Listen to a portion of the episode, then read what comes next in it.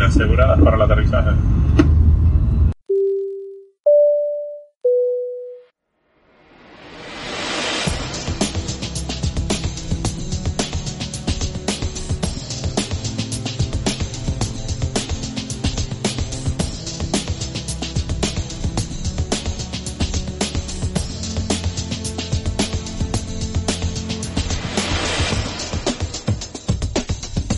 Es el capítulo 41 de Flaps, el podcast aéreo donde hablamos del mundo de la aviación comercial, la simulación de vuelo y en general cualquier tema relacionado con el mundo de los aviones.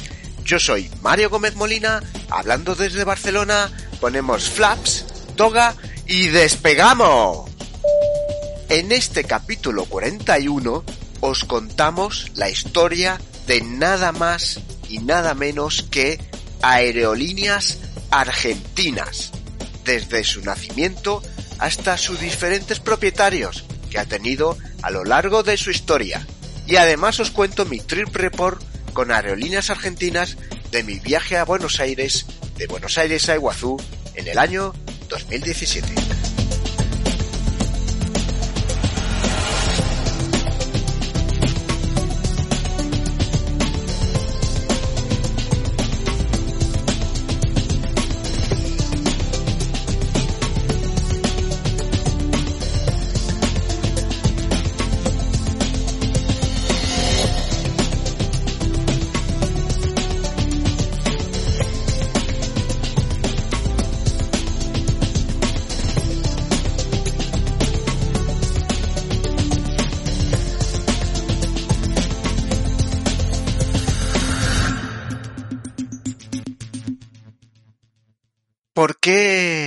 Hablar de aerolíneas argentinas?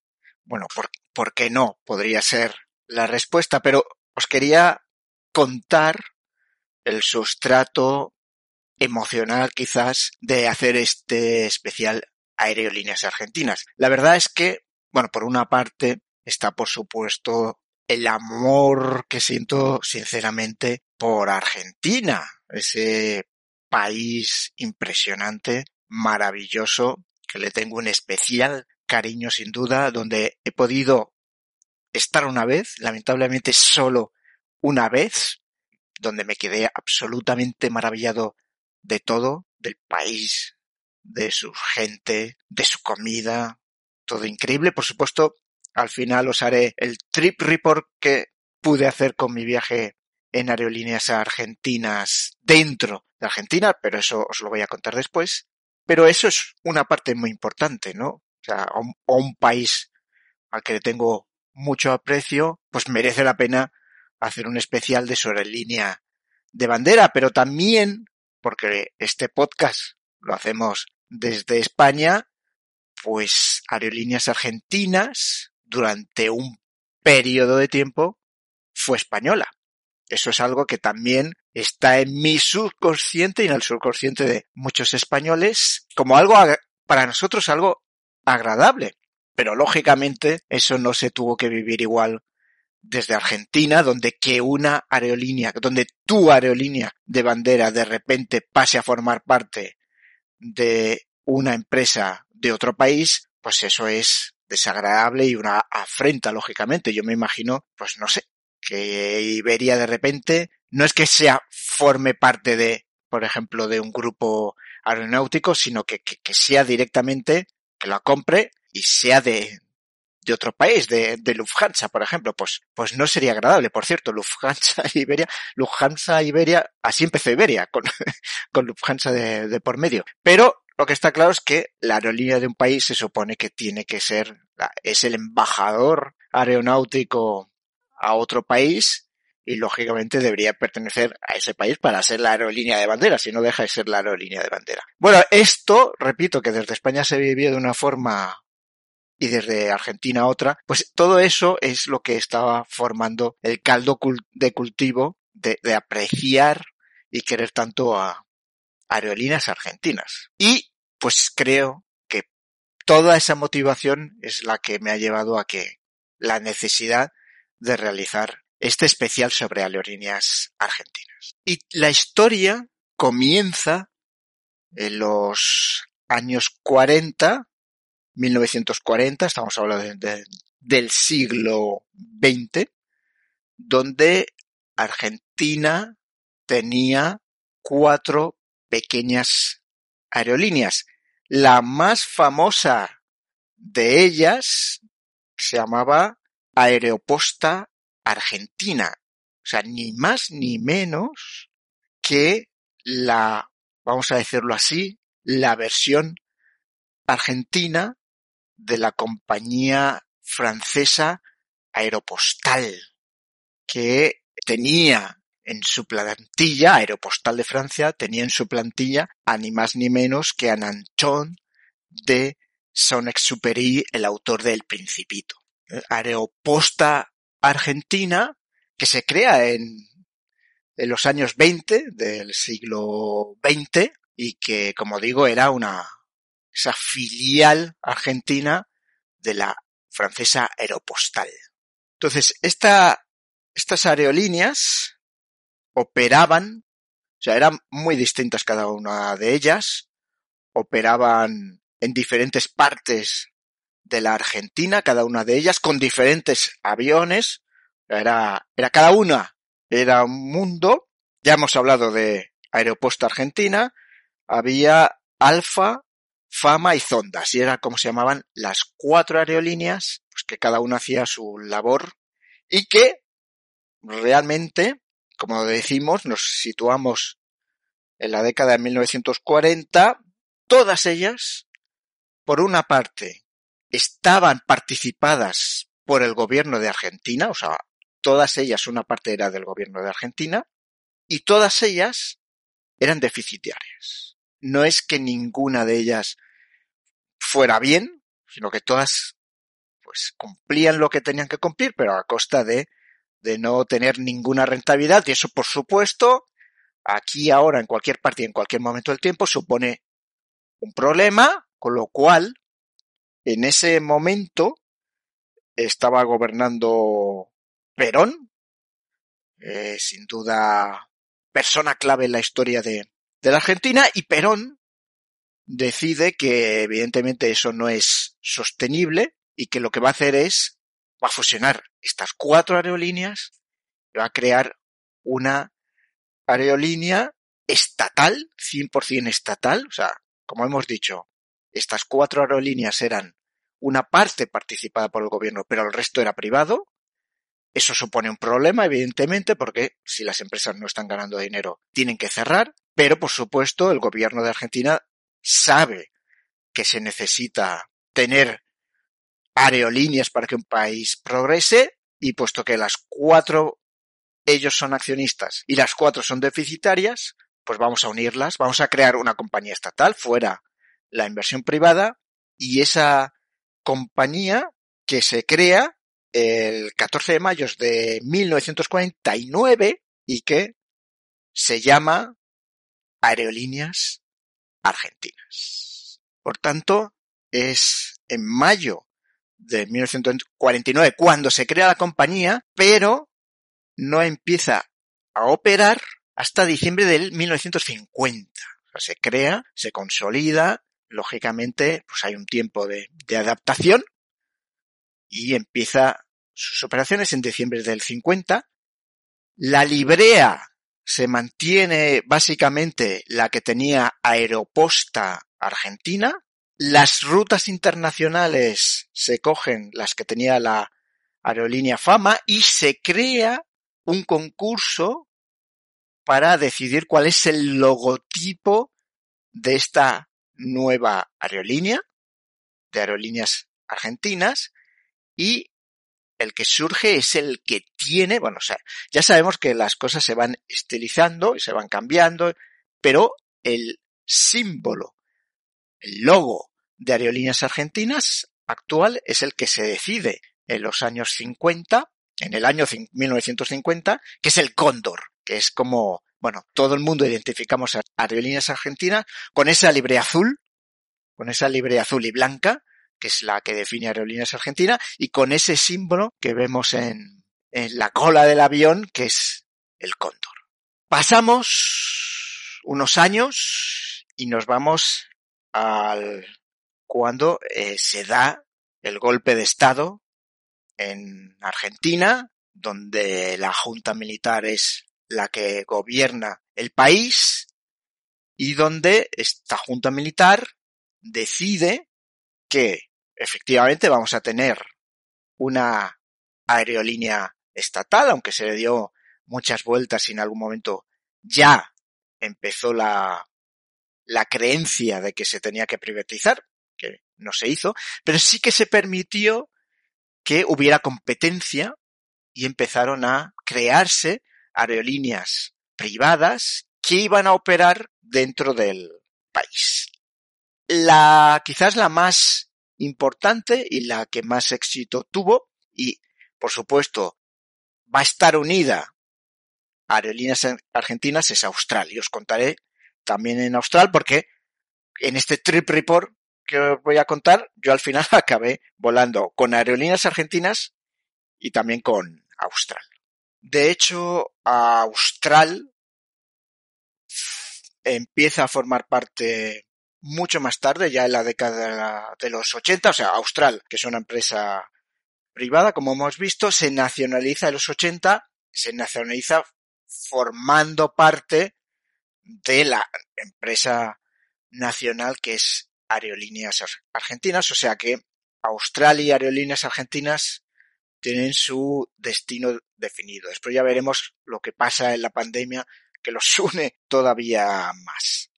¿A quién pone, la Junta Militar a quién pone a, la capa de gestión de aerolíneas argentinas? Principalmente a militares, personas que tienen mucha experiencia en la aviación militar, pero que quizás tengan poca experiencia en lo que es una aerolínea comercial y esto empieza a llevar a problemas económicos, que es un poco lo que vamos a ir viendo, que es una constante en aerolíneas argentinas, que son los problemas económicos y realmente la empresa empieza rápidamente a estar en números rojos, siempre, durante mucho tiempo.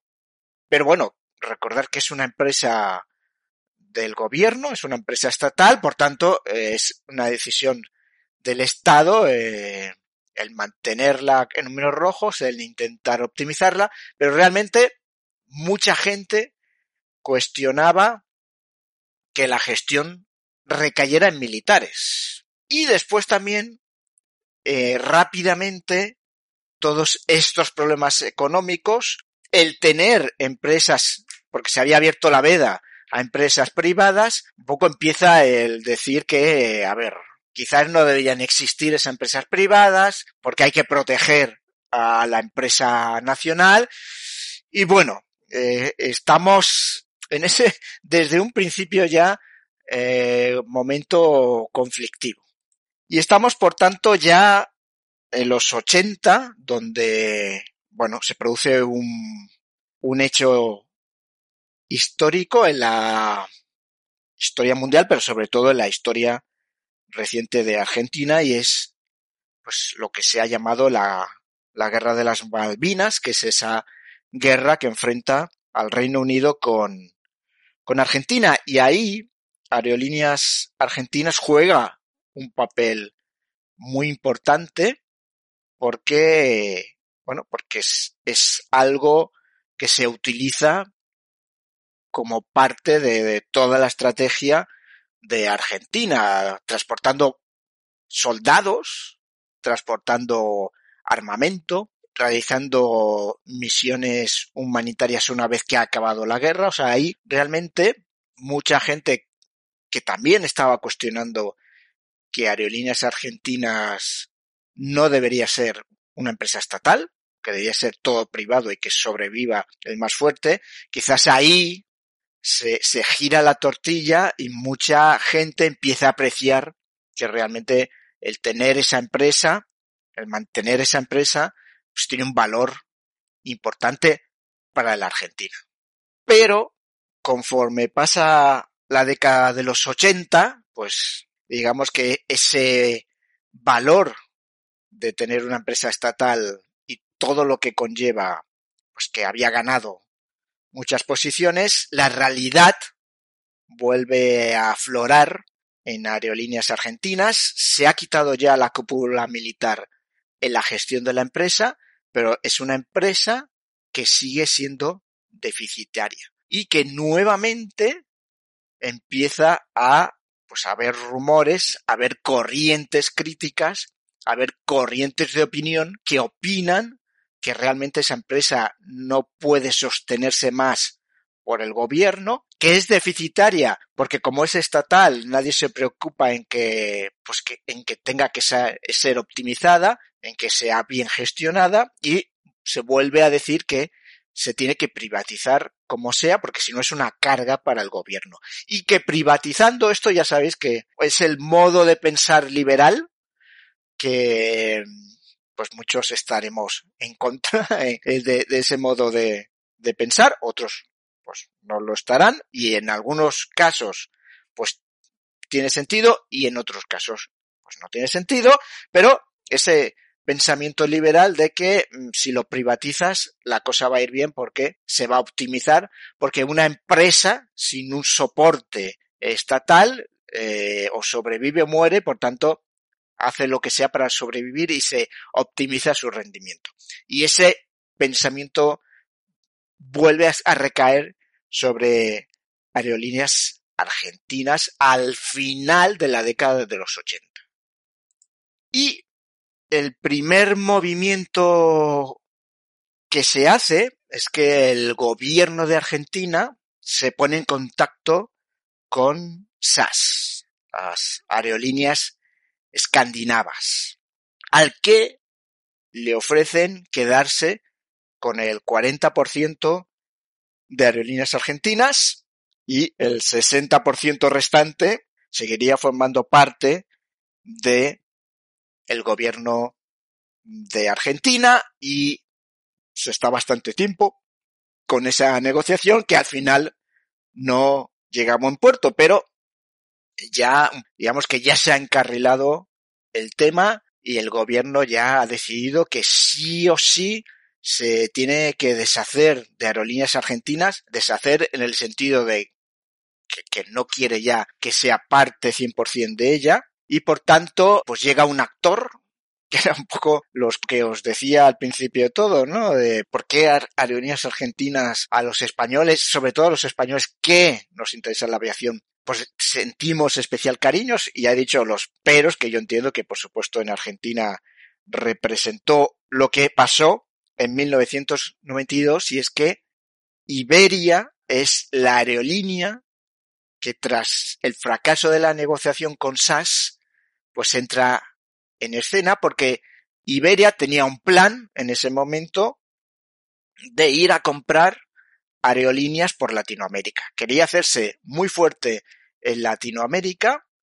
Iberia, por supuesto, es como la gran aerolínea que une Europa vía España con Latinoamérica y sigue siéndolo. O sea, es la aerolínea que pues, a mí siempre me ha fascinado como, por ejemplo, Iberia tiene de manera habitual.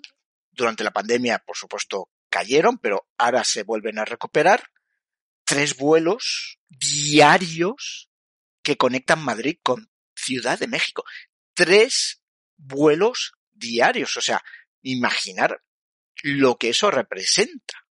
Solamente le gana British Airways con Nueva York, que, tiene bastantes más. No sé si son cinco o seis, ahora hablo de memoria y no lo recuerdo. Pero Iberia es la gran línea que une Europa y Latinoamérica. Y no solamente en esos momentos, en las décadas de los 90 del siglo XX, quiere seguir siendo la aerolínea que una, sino que empieza a ir de compras y pues quiere comprar aerolíneas para Latinoamérica para crear un megagrupo que sea liderado capitaneado por el capital de Iberia. Así que, efectivamente, Iberia entra en escena y en 1995 se queda con el 100% de la empresa de aerolíneas argentinas. O sea, en 1995 Aerolíneas Argentinas forma parte 100% de Iberia. Y, como hemos dicho, una empresa privada, no pública, que toma control de aerolíneas argentinas, lo que se encuentra, por supuesto, que se supone que ya lo sabía cuando la compra, es una aerolínea que es absolutamente deficitaria y entonces pues hacen los lo que lamentablemente todas las empresas hacen que es eh, recortar puestos de trabajo. Pues aquí hay mucha gente cobrando, hay que recortar y que los que queden sean más eficientes o contratamos gente nueva pagándole menos salario. Pues eso es lo que hace Iberia, pero toma una decisión que esto sí que un poco salta las alarmas y no gusta nada y además no es efectiva porque lo que hace es que vende toda la flota de aerolíneas argentinas. La vende toda. Esto es increíble, ¿eh? Todos los aviones que tiene, o sea, Iberia lo que quiere es hacer rentable la empresa y se le ocurre eso. Vendo toda la empresa y todo, perdón, vendo todos los aviones que tengo, que los tengo en propiedad, y lo que hago es, los vendo y después los alquilo. Ya sabéis que pues el, leasing de los, alquilar no es el, no es el término correcto, es leasing, ¿no? Muchas aerolíneas tienen un número concreto de, de aviones, que es como el core, el que necesita para operar en cualquier circunstancia, y después amplía por leasing, eh, lo que le permite también reducir. Si no los necesito, reduzco. Sí, evidentemente esto lo haces porque eh, vas a estar aumentando y reduciendo la flota. Si siempre la tienes aumentada, el leasing al final pagas mucho más que si tú adquieres el, avión. Pero se supone que haces leasing porque vas a hacer estos movimientos de acordeón, por ejemplo, en temporada de verano, aumentas, en temporada de invierno disminuyes. Pues bueno, Iberia lo que decide es, vendo toda la flota, toda flota, esto me da dinero, y la tengo toda la flota en leasing. Y de momento ya tengo capital, que es lo que me falta. Lo que pasa es que todo esto que hace, despedir a gente, por supuesto es reducir cargos también de la ejecutiva, vender todos los aviones, bueno, lo, al final, Iberia sigue teniendo una empresa, Aerolíneas Argentina, que sigue siendo deficitaria y además donde no se ha ganado la simpatía de nadie en Argentina. Así que, pues se sigue buscando de qué manera se puede hacer rentable Aerolíneas Argentinas y se llega a un acuerdo por el cual American Airlines compra el 10% de Aerolíneas Argentinas. Y American Airlines va en serio con Aerolíneas Argentinas y lo que empieza a hacer es comprar aviones para Aerolíneas Argentinas. O sea, se, se llega al acuerdo de que lo mejor es que empiece ya a tener aviones Aerolíneas Argentinas y eso es lo que un poco con el capital que adquiere American Airlines, American Airlines lidera esa operación. American Airlines digamos que dice esto es una locura tener a una empresa, una aerolínea con cero aviones, todos alquilados. No, no puede ser. Todos en leasing, perdón. No, no puede ser. Entonces, American Airlines exige que se invierta en tener aviones. De hecho, se compran cuatro A340 de segunda mano. También planea ya añadir nuevos, eh, dos 340 nuevos y seis 340, o sea, dos 340 modelo 300 y seis 340 modelo 600. Pero eso nunca se llega a dar, lo único que se materializa es la compra de cuatro A340 200 de segunda mano y pues cuando se ha materializado eso y cuando se tiene en mente comprar estos ahora ya nuevo, American Airlines dice, mm, pues hasta aquí llego y ese 10% que tenía lo vende al mejor postor. Bueno, cuando en el 2020 hablábamos de la crisis en la aviación provocada por la pandemia de la COVID-19, por el coronavirus, había habido otras grandes crisis en la aviación y todos Recordaremos que 2001, septiembre de 2001, ataque a las Torres Gemelas, aquello supuso un, un varapalo enorme para todas las aerolíneas, porque evidentemente el, el viajar, poco la gente empezó a estar aterrorizada por viajar y durante pues un año, un año y pico, la crisis afectó mucho a todas las aerolíneas y a partir de esa crisis donde, por supuesto, Aerolíneas Argentinas estaba, eh, ya estaba en crisis, pues esto lo hizo más profundo y lo que decidió es, pues la vendo. No, no, no Iberia, ¿eh? Iberia decidió, pues vendo Aerolíneas Argentinas, no quiero continuar en este negocio. En ese momento, a partir de hecho de 1987, Iberia tenía y había puesto en un mismo grupo a Austral y Aerolíneas Argentinas. Esa, ya, ya os he dicho, esas dos aerolíneas van, van de la mano porque también las está adquiriendo Iberia, pero decide que tiene que venderlas y la vende a Airplus Comet, o sea, la vende a un tour operador español asociado a, a una empresa que se llama Marsans, que todo esta es un grupo español pues dedicado a pues ofrecer viajes, paquetes de viajes. Ese es su, ese es un poco su, su qué. Grupo que por cierto acabó fatal, eh, se quebró por completo mucho después de, esta operación de las líneas argentinas, bueno, el, el grupo Marsans, en el momento que adquiere aerolíneas argentinas, consigue un préstamo del gobierno de España para saldar las deudas que tiene. En fin, eso, a ese acuerdo llegó diciendo, mira, este negocio no puede ser nunca rentable porque ya tengo una...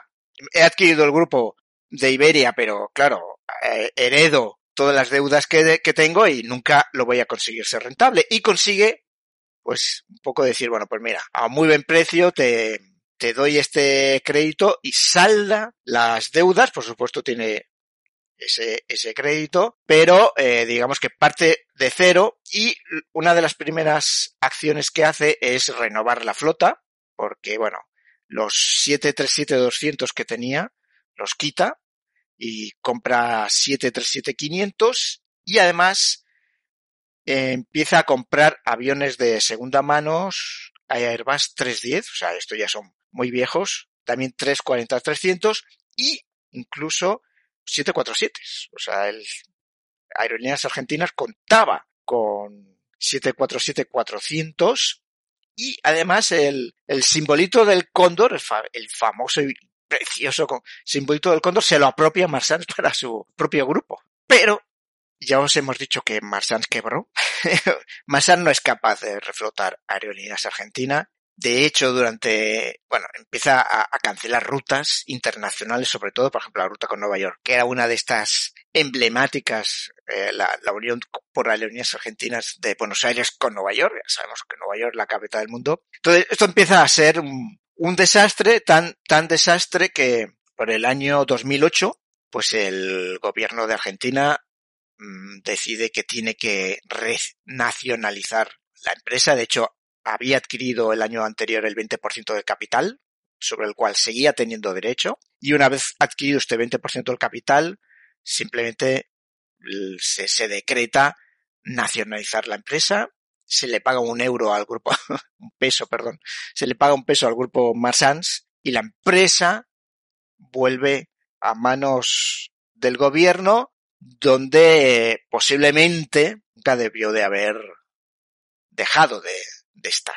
Y por supuesto, una de las primeras acciones que emprende el gobierno es vamos a racionalizar y homogenizar la flota de aerolíneas argentinas y también de, de Austral. Vamos a, modernizarlo porque el mantenimiento y el coste que supone tener esos aviones tan antiguos, pues ayuda a que las pérdidas siguen siendo mayor. Entonces, Austral retira los MD-80 que, con los que volaba y compra los Embraer 190, que por cierto fue los que yo, yo volé y ahora ya, ya os cuento después. Los 737 G sustituye a todos los, los, los Classic, los 737 Classic que tenía y 340 y 330 son la flota de aerolíneas argentinas para vuelos internacionales. Por tanto, los 310 ya muy viejos, incluso el 747 se, se retira. Aerolíneas Argentinas en ese momento alcanza el acuerdo de entrar en SkyTeam, a la que todavía pertenece, y eso es muy importante. Pertenecer a un grupo, a una alianza, sea la que sea, en este caso consiguió SkyTeam, pues eso es ventaja, ventaja y, es un espaldarazo para que Aerolíneas Argentinas vaya adelante. Bueno, seguimos adelante. En 2015 se vuelve a regular el espacio aéreo y de hecho se liberaliza. Ahora, digamos que los gobiernos, desde esa nacionalización de aerolíneas argentinas, lo que se había dedicado era proteger aerolíneas argentinas, pero en 2015 se decide que abramos de nuevo los cielos a la competencia, porque lógicamente no puede haber una única aerolínea volando si hay mercado para más y si hay gente que quiere tener aerolíneas. Y pues esto evidentemente llama a, grupos aeronáuticos a establecerse en Argentina. De hecho, en 2018 empieza a volar Flybondi, compañía que sigue operando. Empieza a operar Norwegian, que evidentemente ha pasado a la historia. Norwegian que con la COVID quebró, por tanto Norwegian ya no está. Y en 2019 empezó a volar JetSmart, que todavía, que todavía sigue. Lo que pasa, eh, lógicamente, es que estas aerolíneas empiezan a meter presión a aerolíneas argentinas y austral. Y, eh, lógicamente, aerolíneas argentinas se tiene que reestructurar y se tiene que optimizar, porque si no, de nuevo, no va a sobrevivir frente a la competencia privada. Por ahí, por ese, a partir de esa desregularización, empiezan, hemos hablado de Norwegian, de JetSmart, de Flybondi, pero empiezan a entrar otros actores como es la TAM. Ya os contaré que, de hecho, cuando yo volé sí está la TAM por allí. Avianca también tenía un grupo por ahí, pero todo esto con la crisis de la crisis económica global del 2018, pues empiezan a haber muchas reestructuraciones y ya en aquel entonces Norwegian deja de volar, cierra su grupo en, en Argentina, la TAM deja de, de tener, eh, deja, no deja de volar a Argentina, deja de volar en Argentina, o sea, la TAM, había una la TAM Argentina que hacía vuelos Dentro de Argentina, por supuesto, la LATAM internacional sigue existiendo. Como veis, cada vez había más líneas aéreas y el market share de aerolíneas argentinas cada vez era menor. Con esta crisis, evidentemente, eh, digamos que hay competidores que salen, lo cual le, le, quedará más pastel a los que se quedan, pero claro, con, con la crisis de 2008 el mercado se reduce.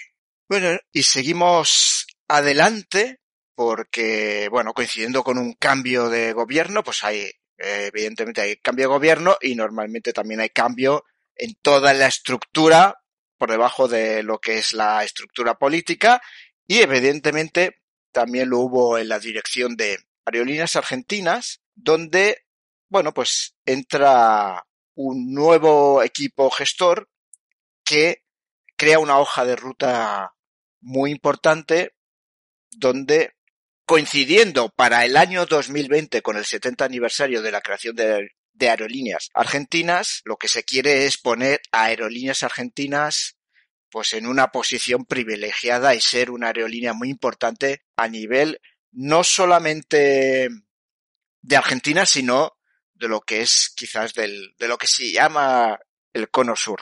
Y, por supuesto, lo que se quiere es incrementar la eficiencia de la aerolínea. Entonces, por ejemplo, lo que se empieza a ejecutar son retirar los aviones más, más viejos y más poco eficientes, como son los 340, y se refuerza o se retoman, se quiere ser muy importante en puntos donde se sabe que el mercado es clave, como por ejemplo la conexión a, Madrid, o por ejemplo, pues un mercado que era muy grande para, para Argentina, como era el viaje a Punta Cana, pues que se hacía con 737, pues eh, no, pues se va a hacer con doble pasillo, con aviones doble pasillo. Esto es algo muy claro. En Europa las conexiones se hacen con 320 o con 737, pero estamos acostumbrados a que cuando vamos a otro continente normalmente esperamos ir con un white body. En América no es así. En América no es así siempre. Hay pues muchísimos viajes que son de muchas horas que se hacen con, con 320, con 737. Sorprende un poco más porque lógicamente digamos que las distancias son distintas, pero se utilizan los, los aviones de pasillo corto, pero tampoco en una configuración business, sino en una configuración normal. Aquí a los europeos nos sorprende un poco más eso, cuando en América es bastante normal. Aerolíneas Argentinas empieza en esa época a explorar nuevos mercados. Por ejemplo, empieza a tener una conexión directa con Barcelona. De esta os voy a hablar ahora también en el, en el trip report que viene a, a continuación. Una conexión Buenos Aires-Barcelona que tiene que quitarla porque deja de ser rentable, porque Level, todos conocemos Level, la aerolínea de IAG low cost de larga distancia, empieza a poner un vuelo Barcelona-Buenos Aires, con unos precios, pues lógicos, unos precios de, de low cost que rompe el mercado, o sea, no hay mercado para que dos aerolíneas tengan vuelos Barcelona-Buenos Aires. Es, esta es la realidad que se demuestra con este movimiento. Level quiere competir con aerolíneas argentinas derribando precios y evidentemente esto afecta a que deja de ser rentable esa operación y Aerolíneas Argentinas, el, por culpa de ese vuelo de Level, quita ese vuelo que conectaba Buenos Aires con Barcelona. Anteriormente ya le había pasado lo mismo, pero sin competencia, a Aeroméxico. Aeroméxico puso un vuelo México, Ciudad de México, Barcelona, que operó yo creo que unos dos años y lo quitó porque no era rentable. Las conexiones a pesar de todo, y fíjate que ojalá Barcelona tuviera conexiones con, con todo y con Ciudad de México, no te digo, pero ostras, son ciertamente difíciles ya sin competencia, o sea, no había competencia directa de un vuelo directo entre Ciudad de México y Barcelona. Lógicamente, la competencia era pues Air France, que, que, tenías que hacer conexión en Charles de Gaulle, y por supuesto la competencia era Iberia, que tenías que hacer conexión a Madrid.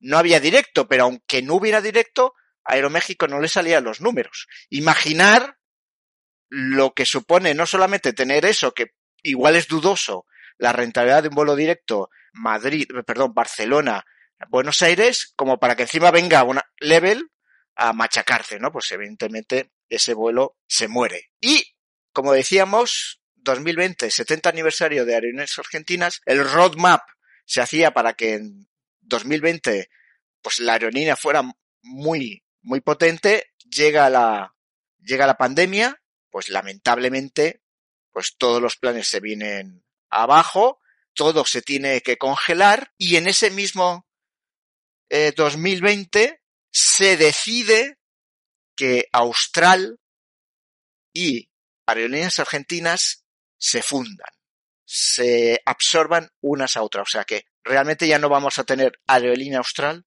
y la aerolínea aerolíneas argentinas, sino que ya representan una única aerolínea. Y ese es el último gran paso de la historia de aerolíneas argentinas, que bueno, pues ahora evidentemente está pues con los mismos problemas que tiene cualquier hay muchas aerolíneas después del problema de la crisis del COVID, pues con problemas intentando resurgir y esperemos que, que lo consiga. Si queréis saber más, más detalles, podéis consultar un artículo que salió en la revista Airways Magazine, que ya hemos hablado mucho de esta revista. En el número de noviembre-diciembre de 2020, pues venía un, excelente artículo explicando un poco la, la vida y obra de esta maravillosa aerolínea que es Aerolíneas Argentinas. Bueno, quería poneros un safety video de aerolíneas argentinas, pero no he encontrado ningún, ningún safety video. No sé por qué no lo hay o no lo hay en condiciones, pero sí que he encontrado como un vídeo institucional de aerolíneas argentinas que os lo voy a poner para en sustitución de ese safety video y como ilustración de todo esto me gustaría que lo escucharais. Bienvenidos a Aerolíneas. Con más de 65 años de antigüedad, somos una compañía legacy líder en Argentina, volando a 37 destinos dentro del país y 22 destinos internacionales con más de 340 partidas diarias. Contamos con cuatro corredores que conectan el país, sumando además el Hub Córdoba, un verdadero centro de distribución que conecta de forma dinámica el norte y el sur del país sin pasar por Buenos Aires, generando más y mejores conexiones a nuestros pasajeros. Año a año batimos nuestros récords en cantidad de pasajeros transportados, Unimos empresas, integramos negocios entre el polo petroquímico y el polo petrolero y conectamos los principales puertos de Argentina con el corredor atlántico. Para optimizar nuestros servicios, disponemos de una flota totalmente renovada de más de 80 aeronaves e incorporamos constantemente nuevos aviones, disminuyendo así el promedio de antigüedad de nuestros aviones para garantizar un servicio de primer nivel. Además, unificamos la flota Airbus 330-200 y Boeing 737-800 y somos una de las tres compañías en el mundo y la primera en Latinoamérica en operar con el Boeing 737-800 MAX, una aeronave de última generación, más moderna y eficiente que nos permite ofrecer el mejor servicio a nuestros pasajeros. Sabemos que nuestros pasajeros cuentan con llegar a destino a la hora pactada por eso ponemos nuestro foco en ser líderes en la región, peleando año tras año para ser reconocidos como la aerolínea más puntual de América Latina, superando por amplio margen a nuestros competidores. Nuestro foco es el cliente y poder cubrir sus necesidades. Por eso, además de tener la red de vuelo más completa dentro de Argentina, con una amplia cobertura en Latinoamérica y el Caribe, gracias a nuestros acuerdos comerciales con nuestros partners de SkyTeam, ofrecemos doble vuelo diario a Roma y Madrid y conectamos a nuestros pasajeros con los principales destinos corporativos de Estados Unidos y México. En abril de 2017 fuimos elegidos por la gente como el tercer mejor programa de pasajeros frecuentes del año en los Freddy Awards. Ampliamos los servicios adicionales, renovamos nuestra web, sumamos seguidores en las redes y lanzamos Bravo, un nuevo concepto de entretenimiento a bordo con estrenos, películas clásicas, series internacionales, juegos y videos musicales. Mejoramos nuestro Salón Cóndor, un lugar pensado para que nuestros pasajeros puedan descansar, disfrutar de una nueva oferta de catering de la mano del chef Emanuel Sarlenga y la bodega Molinos, trabajar o simplemente relajarse antes de su vuelo o entre conexiones. SkyTeam somos parte de la alianza SkyTeam compuesta por 20 aerolíneas de todo el mundo, permitiéndonos conectar a nuestros pasajeros con más de mil destinos internacionales, además de ofrecer los beneficios de Sky Priority, SkyTeam, Global Meetings y Sky Transfer.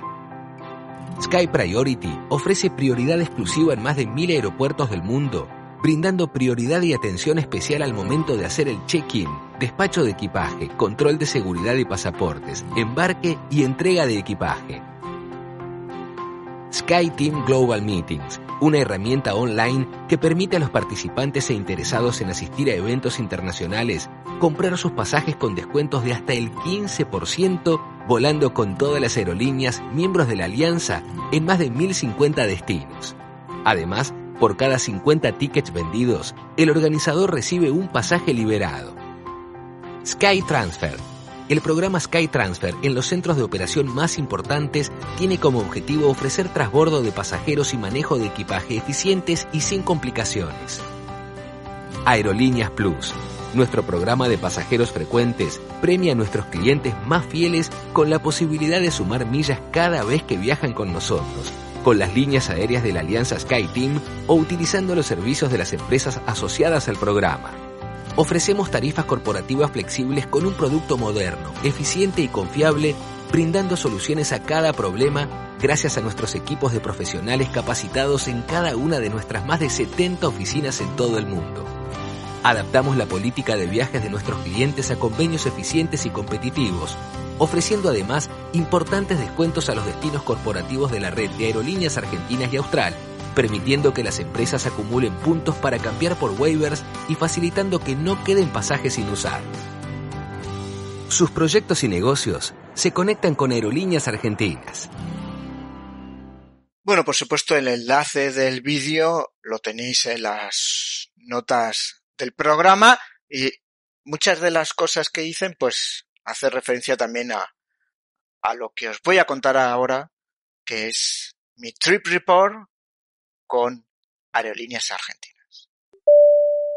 Pues aquí os voy a contar mi trip report con aerolíneas argentinas mi experiencia con aerolíneas argentinas que se remonta al año 2017 cuando en agosto yo pues me voy de viaje de verano a conocer Argentina, verano aquí, pero por supuesto en agosto invierno en Argentina. Un invierno en Buenos Aires al menos muy suave, por supuesto en, lo que es la Patagonia, pues sería clima extremo. Buenos Aires, muy suave, eh, para, para por lo menos para, para mi estándar de lo que es un invierno. Y después, como también visité Iguazú, pues allí ya calor tremendo, ahí ese calor tropical en, en Iguazú. Bueno, mi contacto o mi cuasi contacto con aerolíneas argentinas empieza en Barcelona. Yo había contratado, o sea, yo iba a viajar con Air France de Barcelona vía París a Buenos Aires. Pero, bueno, como es habitual, había huelga. No recuerdo si era huelga de Air France o huelga de controladores en Francia. El caso es que cuando yo llego al aeropuerto de Barcelona a, a dejar la, la maleta, pues me dicen que mi vuelo está cancelado y que tengo dos opciones. Una es que me pongan en el siguiente vuelo de France a París, pero que la conexión estaba justa, justa, justa. No sé, quizás había como desde que aterrizaba hasta que salía era, había como media hora o algo así. O sea, estaba complicado, complicado. O me señalaron enfrente y dicen, mira, o si no, te puedo poner en ese vuelo de aerolíneas argentinas que va directo de Barcelona a Buenos Aires. Esas son las dos opciones que me daban y bueno, yo claro, yo dije, ostras, puedo volar directo de Barcelona a Buenos Aires y además podría conocer cómo es un vuelo transatlántico con aerolíneas argentinas. Pero yo había contratado el, el vuelo con Air France en clase business. Entonces yo le dije, entonces, eh, con aerolíneas argentinas me vais a poner también en clase business. Fijaros que se lo tuve que preguntar, ¿eh? Me dijo, ah, no, no, no, no. Con aerolíneas argentinas irías en turista. Pero ah, me pareció un poco raro que no me avisara de eso. O sea, vamos a ver, yo lo que no estaba dispuesto es a pagar el precio de un billete en business y que me pusieran en clase turista, porque para eso ya no lo pago en business. Entonces dijo, hombre, pues no. yo he pagado en business, pero tú me estás ofreciendo turista. No puede ser.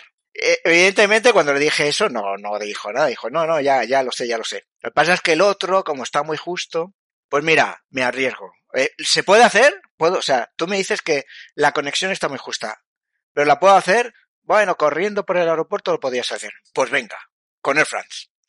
La verdad es que fue hiper justo la conexión Afortunadamente, porque Air France es una empresa que lo hace muy bien, sí señor, había una persona espera cuando yo salí del avión en Charles de Gaulle, había una persona esperándome para acompañarme que no me perdiera por Charles de Gaulle. Lo que pasa es que ella casi se pierde y e, ella era trabajadora de France en París.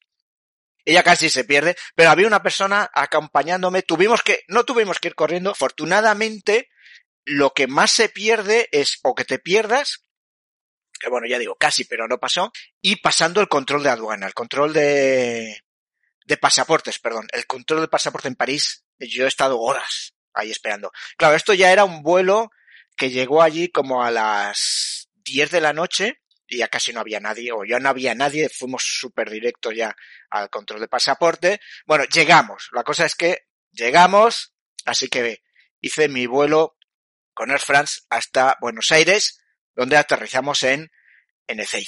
Bueno, el, el contacto con aerolíneas argentinas, el primer posible, se vio frustrado, pero el que yo ya había contratado era mi vuelo a Iguazú. Entonces, yo ah, iba a dedicar un día a ver las cataratas de Iguazú. En mi cerebro, en mi mente, yo tenía de sobras con un día. Digo, a ver, llego temprano, cogí el primer vuelo, yo contraté el primer vuelo que salía de Buenos Aires hasta Iguazú y después de regreso uno que salía como a las seis y media de la tarde, más o menos. Entonces, más o menos yo llegaba a las diez a Iguazú y digo, bueno, a ver, tengo ocho horas, ¿no? De... Sí, ¿no? Digo, tengo tiempo de sobras para ver las cataratas. bueno, pues ese fue con lo contraté. Lo contraté por aerolíneas argentinas dos motivos. Uno, porque quería volar con aerolíneas argentinas. Ya os he explicado un poco el, el aprecio y el cariño que le tengo a aerolíneas argentinas por, por lo que ya os he dicho. Y el otro motivo que era más crematístico, no tan espiritual, era que Aerolíneas Argentinas pertenece a, Sky, Air France pertenece a, SkyTeam, por tanto, volando con Aerolíneas Argentinas iba a poder acumular vuelos, perdón, iba a poder acumular puntos de Air France. Entonces, bueno, ya, combinación perfecta. Bueno, pues llegó el día en que teníamos que volar con Aerolíneas Argentinas de Buenos Aires hasta Iguazú y salía el vuelo no de Ceiza, sino de Aeroparque. A mí lo de Aeroparque, esa palabra, es que me, me, me fascina, es que es maravilloso. No es el aeropuerto de... No, es el Aeroparque. Me encanta. Eh, eh, Ceiza es Aeropuerto Internacional de Ceiza. Pero el aeroparque es Aeroparque Jorge Newberry, si no me estoy ahora, estoy hablando todo de memoria y de verdad, esa palabra de aeroparque, es que decía, guau, qué guay, voy al aeroparque, de verdad. Me encanta, me encanta esa palabra. Llegando, bueno, llegar al aeroparque además es maravilloso porque tienes el Mar de la Plata, lo tienes a un lado y el aeroparque está en otro, está muy cerca de la ciudad. La verdad es que es maravilloso el aeroparque porque estás muy cerca de la ciudad. Ezeiza está, pues no sé, debe estar como 30, kilómetros más o menos de Buenos Aires, por lo tanto es un, es un bueno, vas, vas por autopista, pero bueno, está, está, está lejos, está lejos. Y Aeroparque está muy, muy, muy cerca, por tanto, la verdad es que es maravilloso. Yo, como, como sabéis, porque ya os he dicho alguna vez, yo casi, casi una de las primeras cosas que hago con un nuevo simulador o con una nueva versión del simulador es pegarme un vuelo desde Aeroparque. Es que me encanta despegar y aterrizar desde ahí. Ojalá, ojalá Microsoft se empiece a fijar para estos World Updates en Latinoamérica. Ojalá, porque siempre, ahora de momento que Europa, Estados Unidos, Australia, muy anglosajón. Eh, bueno, afortunadamente ha habido un España, luego la península ibérica, menos mal, pero ojalá, ojalá se empiece a fijar en, Latinoamérica y tengamos también una buena, yo, yo me imagino Buenos Aires, eh, desde Aeroparque con un Buenos Aires fotorrealista bueno, ojalá, ojalá. Bueno, en eh, eh, maravilloso. Aeroparque, maravilloso y ya digo, es uno de mis vuelos favoritos. Eh, he reproducido muchas veces el, el Buenos Aires Iguazú. Bueno, pues llegamos a Aeroparque, ya digo, el, el, vuelo salía muy, muy temprano, no sé si era a las ocho y algo, era el primer vuelo que, que había. Y bueno, ahí, ahí no había avión. Ahí no había avión, llegamos como media hora antes. Llegó la hora de embarcar, ahí no había nada. Ocho y media, ahí no había nada. 9 y no había nada. Estaba, pero fijaros, en las pantallas había personal ya de aerolíneas argentinas, los que tienen que empezar el embarque, pero ahí no ponía retrasado ni ponía nada. Ahí ponía que salía a las 8, pero ya era a las 9. Bueno, espera un poco, nueve y media, ahí nada. Y aquí ya empecé yo a decir, cuidado, vamos a ver. Pues creo que el vuelo es una hora y media bien, bien hasta Iguazú. Era las nueve y media, no había nada todavía. Y yo digo, es que yo ya, ya no vale la pena llegar, porque ahora sí que si llegamos, o sea, no sé ni cuándo va a salir, pero es que entre pitos y flautas, cuando lleguemos, es que ya, ahora sí que ya sé que no nos va a dar tiempo a ver nada. A ver, que si llego a las 12 del mediodía, yo calculaba, a ver, es que si sale, que no sé si va a salir, ¿eh? pero si sale, tú yo que voy a llegar a las 12, es que ya no voy a tener tiempo de hacer nada. Es que ahora sí que tengo un problema. Entonces fui a hablar con las personas de Aerolíneas Argentinas que estaban ahí como esperando a empezar el, el, el boarding. Y les dije, mirad, eh, ¿sabéis algo de, del vuelo? Porque no pone nada, son las nueve y media ya. No, no, no sabemos nada todavía. Oye, pues es que mira, yo es que voy a Iguazú, pero es que y vuelvo a las vuelvo a las seis. Es que no me va a dar tiempo a, ver nada, no sé. ¿Hay alguna posibilidad de, cambio, cambiar el, el vuelo para otro día. Me dijeron tal cual, es que el vuelo no se ha cancelado. O sea, tú no puedes cambiar. Si se cancela el vuelo, automáticamente te vamos a dar para otro día, para otra hora o para otro día. Pero el vuelo no se ha cancelado, así que no, no, yo no, no vas a poder hacer nada. A mí es, me di, no, yo esto dije, mira, no, no, no puede ser, esto no puede ser. Eh, aquí no hay vuelo, no saben nada, ya no me sirve nada este vuelo, porque no me sirve nada llegar a las 12 a la laguna, a Iguazú, no me sirve nada. Ahí fui consciente, ¿eh? antes no fui consciente. Después ya veréis que yo creo que al final lo, lo calculé bien. ¿eh? Así que yo pensé, digo, mira, va, vamos a salir, vamos a salir, vamos a ir a, vamos a ir a, al lado, al lado tierra, vamos a preguntar en las oficinas de aerolíneas argentinas, le voy a explicar el qué y a ver qué, a ver qué me dicen. Por cierto, en, durante todo este intervalo, al lado justo de donde tenía que salir el de aerolíneas argentinas, había un vuelo de Latam a Iguazú que salió en hora y que mi mujer me dijo, ¿y por qué no contrastaste con Latam? ¿Por qué lo hiciste con Aerolíneas Argentinas? Bueno, ya le dije, pues por esto, por esto, por esto.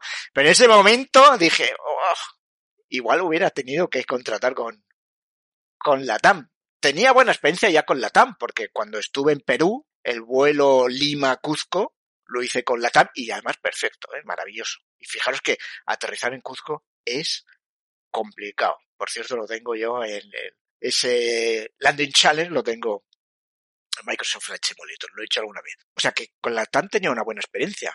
Pero, ya os he dicho, yo quería volar con aerolíneas argentinas. Pero sí, el vuelo, que al poco de cuando debería haber salido de aerolíneas argentinas, estaba el de la TAM.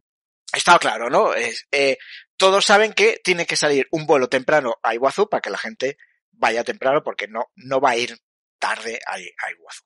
Pero, bueno, pues el de Aerolíneas Argentina no salía. Así que, pues fuimos a, ya digo, a las oficinas de Aerolíneas Argentinas y le expliqué el caso. Digo, mira, tengo el vuelo de, de Iguazú a las 8 que es que no sale. No nos dicen cuándo va a salir y es que regreso a las 6. Que no me va a dar. Ahora ya es que no me va a dar tiempo Iguazú. Ya no tiene sentido este, este vuelo. Eh, ¿Es posible cambiarlo a mañana? Iba con muchas dudas, digo, no sé qué me van a decir después de lo que me han dicho arriba. Bueno, la mujer me pidió los datos, los vio, no sé qué. Sí, sin problema. ¡Oh! ¡Maravilloso! Yo no sé si había pagado la tarifa completa. Yo cogí, creo que lo compré a través de Expedia y creo que pagué la tarifa más barata. Yo ahora ya sí soy muy precavido de, oye, contrato algo que pueda cambiar, que me lo puedan reembolsar después de, de todo el tema del COVID. Pero antes, para mí, era lo más barato que no se podía. Para mí, casi siempre compraba billetes no reembolsables ni, ni que se podía cambiar ni nada, porque yo era, bueno, pues ahí está, lo pago y ya está.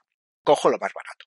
Pero yo no sé lo que pagué ahí. Yo no sé si, como pagué algo que era totalmente cambiable sin costo, sin costo, ¿eh?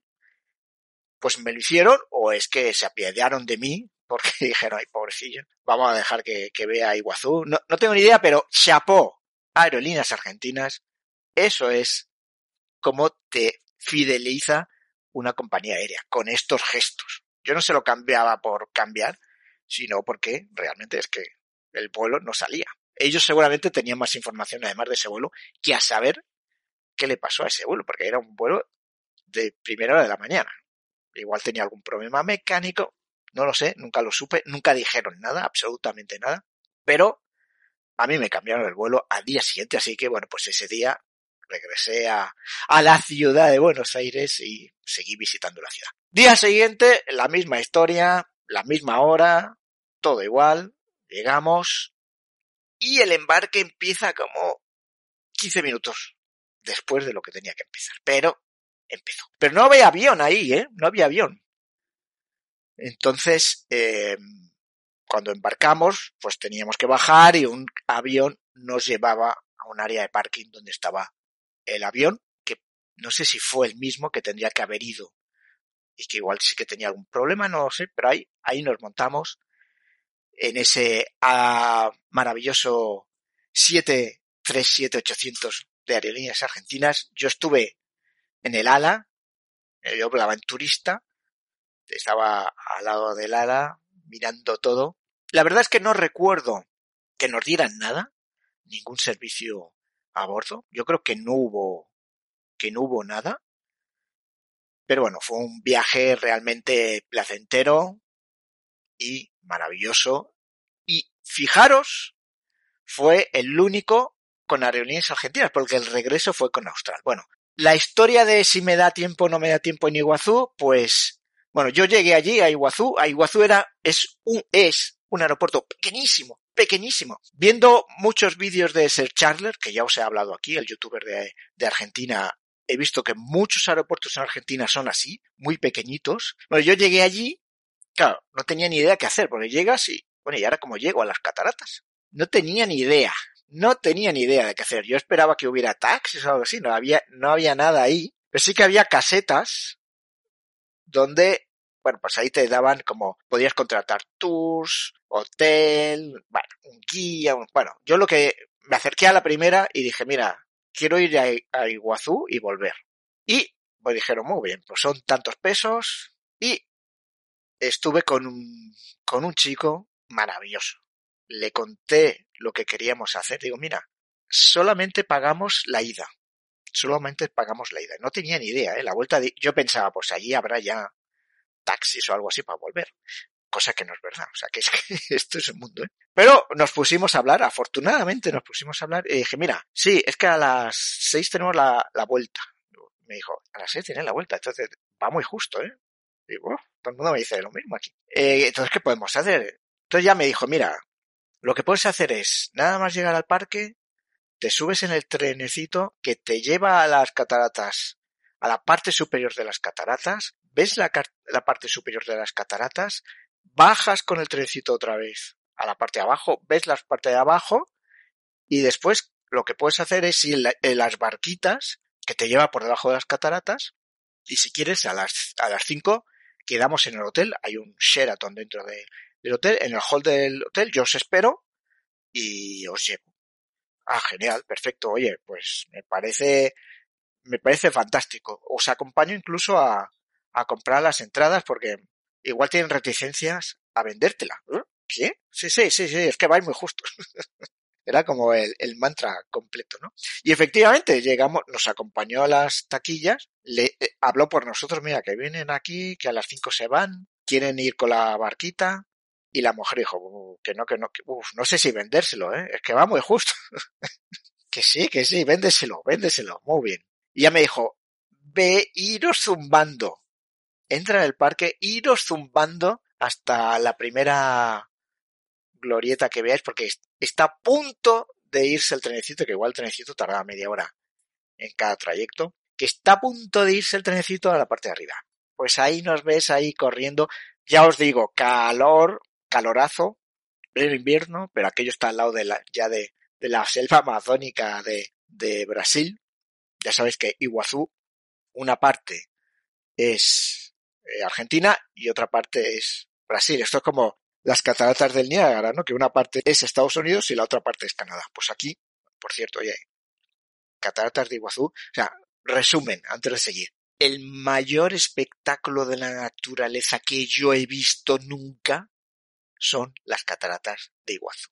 Es algo increíble, inerranable. No os lo puedo transmitir en palabras lo que es estar viendo ese espectáculo.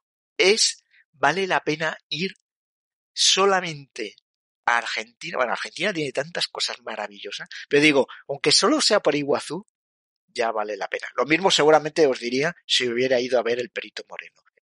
Es que Iguazú es increíble. Argentina es, es que fijaros, ¿eh? lo que tiene, tiene en una casi selva tropical ahí, las cataratas más maravillosas del mundo, y si te vas al sur tiene ahí los glaciales más impresionantes. es que increíble Argentina, increíble. Ya, ya sabes, es que me gusta mucho el país. Ahora me gustó todo de Argentina. Bueno, pues ese era el plan. Fuimos corriendo hacia el trenecito, vimos toda la parte de arriba de las cataratas, bajamos, comimos ahí algo, unas empanadas, esperando a que llegara el trenecito, bajabas el trenecito, estuvimos viendo la parte de, de abajo, nos montamos en las barcas, pero o sea, no, no es que pases cerca de la catarata, no, no es que te empapa, o sea, te ponen incluso, eh, tú vas con impermeable, la, todo, todo las, si llevas una bolsa o lo que sea, te dan como una bolsa para que lo tienes que poner dentro de una bolsa y cerrarlo ahí para que no se moje. Bueno, ahí te mojas por todos lados. Ni, ni con impermeable, ni. Es un espectáculo y es maravilloso y te acordarás toda la vida de eso. Pero ahí te mojas por todos lados. Y de ahí salimos zumbando hacia el hotel, llegamos a las 5 en punto, nos estaba esperando este chico y volvimos al, al aeropuerto de Iguazú haciendo cola estábamos empapados y me acuerdo que el que estaba detrás, cuando íbamos ya a embarcar, el que estaba detrás, un argentino, me dijo, venís, era como que iba en viaje de negocio, ¿eh? el, este, este chico, me dijo que venís de las cataratas, ¿no? sí, es obvio, ¿verdad? Es obvio. Bueno, y lo que yo tampoco tenía claro es que el vuelo, el vuelo era aerolíneas argentinas. Yo ni me había dado cuenta que ponía operado por Austral. Así que efectivamente, embarcamos en un Embraer 190 operado por, por Austral, súper cómodo el avión, súper cómodo, maravilloso. Ahí sí que recuerdo que nos dieron un aperitivo y una bebida. Y el avión no iba a Aeroparque, sino que iba a Ezeiza. Bueno, pues así estaba, ¿no? A esa hora había un Austral que iba a Ezeiza. Eh, o sea, mil veces mejor, claro, después de Ezeiza a la ciudad, pues ya más tiempo, mil veces mejor aterrizar en Aeroparque, pero bueno, oye, a esa hora vuelo con Austral Aeroparque y bueno, ya pasar el resto de, del tiempo de los días que tenía en Buenos Aires. Ese fue mi contacto con aerolíneas argentinas y con Austral, fijaros, sin quererlo, tuve esos dos contactos con lo que hemos estado homenajeando en este capítulo que es la historia de, de una aerolínea histórica como es Aerolíneas Argentinas. Tripulación de cabina asegurada para el aterrizaje.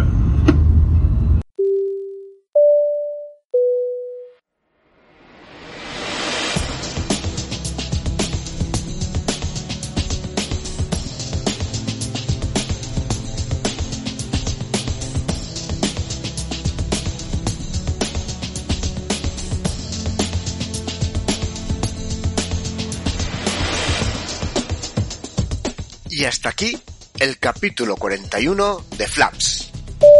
Si quieres ponerte en contacto conmigo, puedes hacerlo enviando un mensaje en Twitter a la cuenta arroba aeroflaps o al mail oficial del podcast flapspodcastaereo.gmail.com Recuerda que tenemos una web www.flapspodcastaereo.com y la verdad, desde mi corazón espero que os haya gustado y pues mira, puedes ayudarnos un poquito dejando una recomendación en Apple Podcast o comentando el episodio en iVoox y por supuesto si se lo cuentas a tu vecina, a tu vecino y a todos, todos, todos tus amigos. Nos vemos en el próximo capítulo.